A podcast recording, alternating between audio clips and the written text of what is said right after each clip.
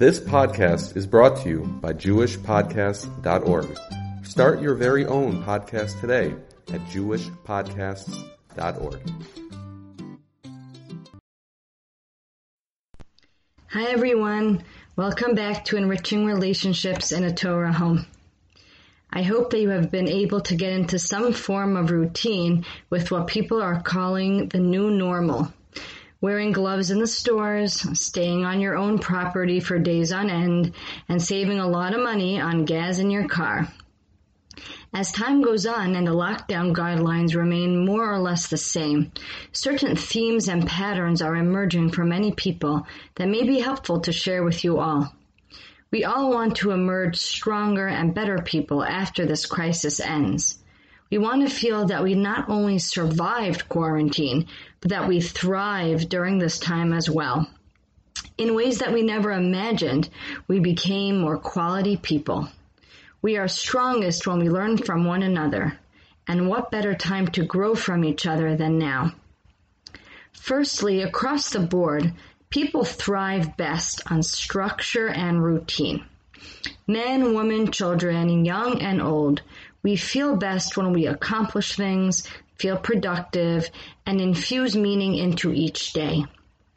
Although it may be fun to take things easy, sleep late if possible, and have frozen pizza for supper, this is not a long-term plan for healthy, productive living. After a while, people don't feel good letting many hours slip by with very little to show for it. People feel down and depressed when they don't move their bodies and eat a lot of unhealthy food. Ultimately, people are wired to feel happy when they can look back on their day and point to their accomplishments. For some people, these accomplishments may be more domestic focused, getting the children to do their schoolwork, keeping the house in order, getting a balanced dinner on the table. For others, the accomplishments may be more work related, meeting deadlines while working remotely, allowing your spouse to devote the time that he or she needs to work, or it may be balancing a tighter budget within a difficult economy these days. Others may say that so long as their children are happy and did not fight too much that day, they feel accomplished.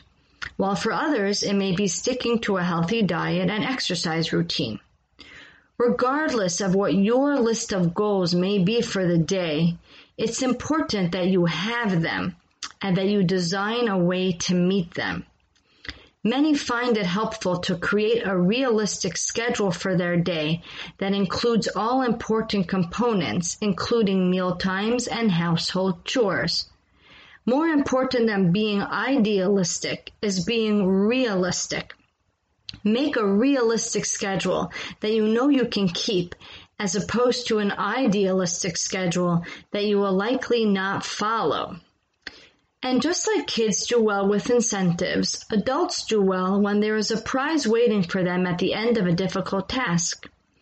I've encouraged many adults to set goals to meet during quarantine and then plan to buy themselves something that they would not have justified spending the money on.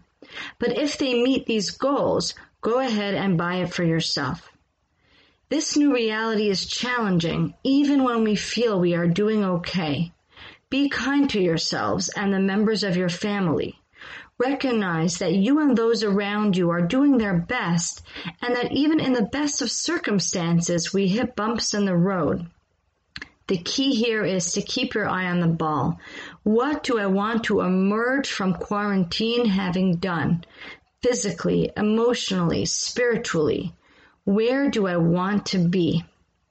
Keep striving for your goals, ladies, because striving will lead to thriving. And then you'll be, you will be doing much more than just surviving. Continued Hatzlacha.